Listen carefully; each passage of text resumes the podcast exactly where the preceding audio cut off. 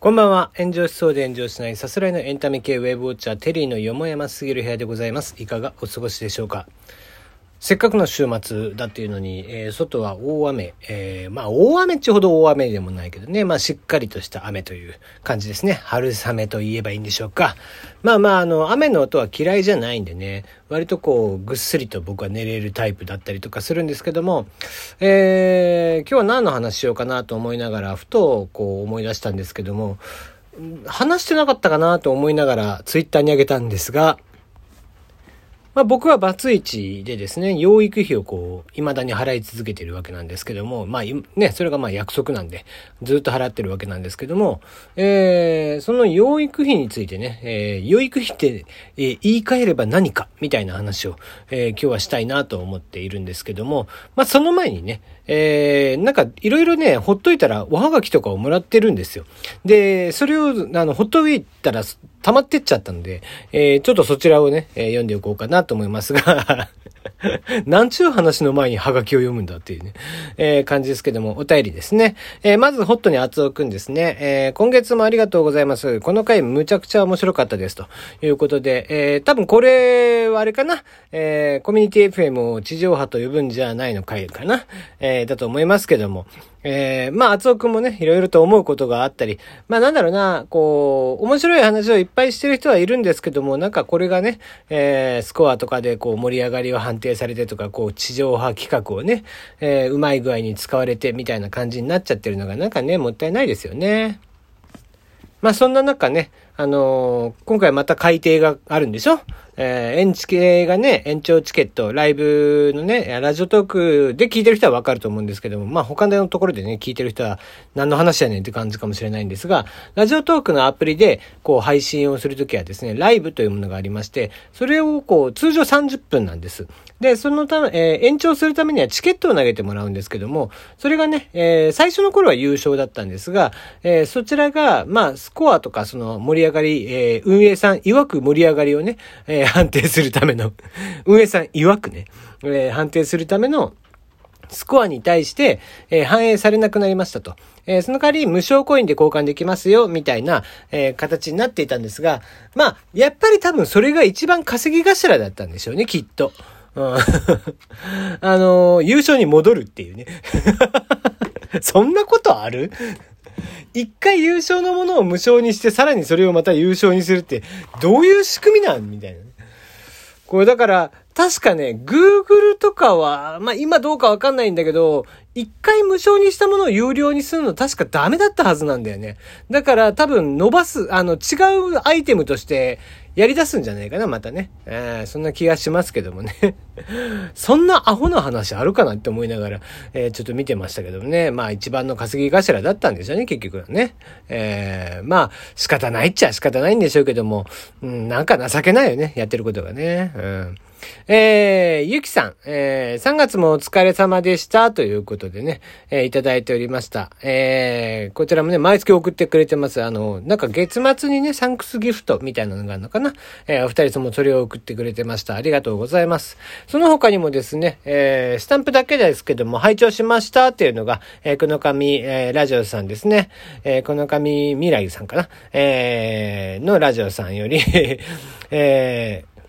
いただいてまして。あともう一人、えー、のこさん、さんと読めばいいのかな、えー、から拝聴しました。共感しましたとかをね、いただいておりました。ありがとうございます。まあまあ、あの、そんなね、些細なものでも結構ですので、なんかね、感想とかもいただけたら、えー、それなりに嬉しいな、なんていうふうには思っております。あまりね、コメントをこう読むとか、えー、こっちの配信ではしてないんであれですけども、まあ、あの別に読んでないわけじゃなくて、単純に来てないんでね、えー、どうせこ来てねえだろうっていうので見忘れるっていうのがありますんで、えー、送ってくれたらちゃんと見ますんでね、読みますし、えー、送ってほしいな、なんていうふうには、思ってますが、えー、話を戻しまして。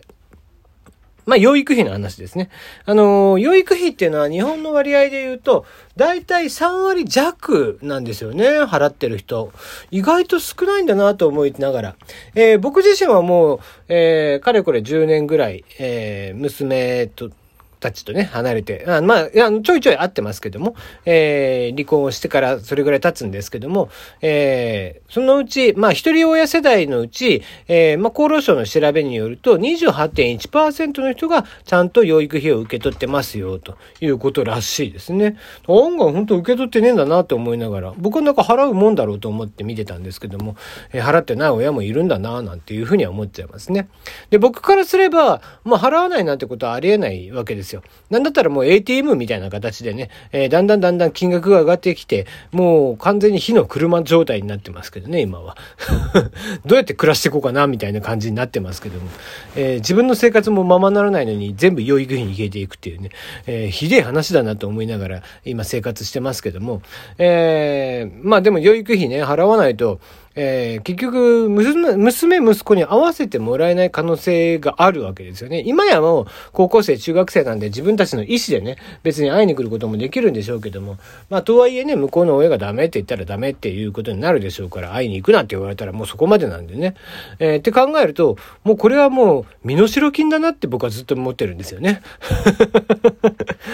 あの、養育費という名の身代金だなと。もちろんね、あの、離婚の原因って、あのー、ね、僕も悪かったし、向こうも原因があってってしているので、あの、少なからず片方が悪いとかって、離婚に対してね、どっちが悪いとかっていう話はないわけなんですけども、まあ、あの、向こうに迷惑をかけた分のね、えー、お金とかっていうのも含めて、ちょっと高めに僕は払っているので、自分のね、給与水準からすると、もともとね、えー、高めに払っているんですけども、まあ、とはいえ、だんだん金額が上がってくるのは若干ね、えー、うーん、どうなんだろうな、これと思いながら見てますけど、まあ、それはそれでね、あの、こっちの事情なんで仕方ないんですけども、ただ、その、払わないとやっぱりね、こう、と特にちっちゃい頃に関しては合わせてもらえない可能性の方がやっぱりあって、そう考えると、あのー、ねえ、身代金じゃなくてね、その養育費払ってない人たち、その人たちはこう、会わなくていいのかななんていうふうにも思ったりしますけどね。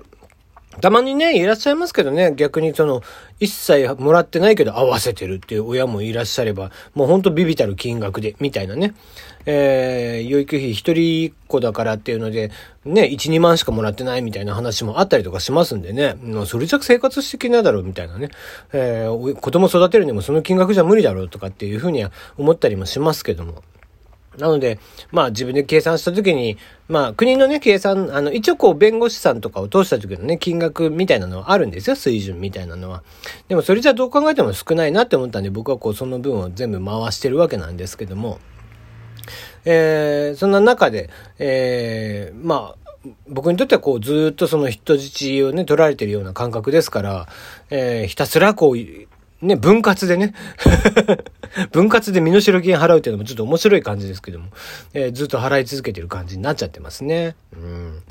だからまあ、養育費払わない人とかは子供に会わなくていいのか、それとも、えー、それをご利用ししてね、それでも会うって言って会わせてもらってるのかよくわかりませんけども、まあそんなね、ことが言える、その、元嫁さんだったんだなぁなんていうふうには思うよね。えー、僕はとてもじゃないけど、そんなことを言えないので、えー、恐ろしゅうでね。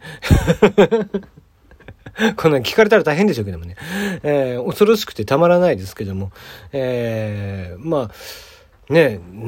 え、いつ地雷を踏むかわからないような人だったのでね、えー、本当に怖かったですけども、えー、いつ怒号が飛ぶかもわからないっていうの生活をね、えー、ビクビクしながら生活してましたので、えー、まあそういった意味ではこう離婚してよかったなっていうのはつくづく思ってるわけなんですけども、まあまあ、えー、やっぱりね、心残りなのは子供たちとずっとね、一緒にいることができなかったっていうのはやっぱり心残りだったりはしているので、えー、そういった意味では、まあ、養育費払い続けることで未だにこうして、えー、合わせてももらってるし、まあ、あ未だにね、仲良くもしてもらってて、さんにんで ライン してたりとか、ゲームの話してたり、アニメの話してたりだとかね、音楽の話したりだとか、まあ自分たちの将来の話してたりだとかっていうことが、えー、たびたびあるので、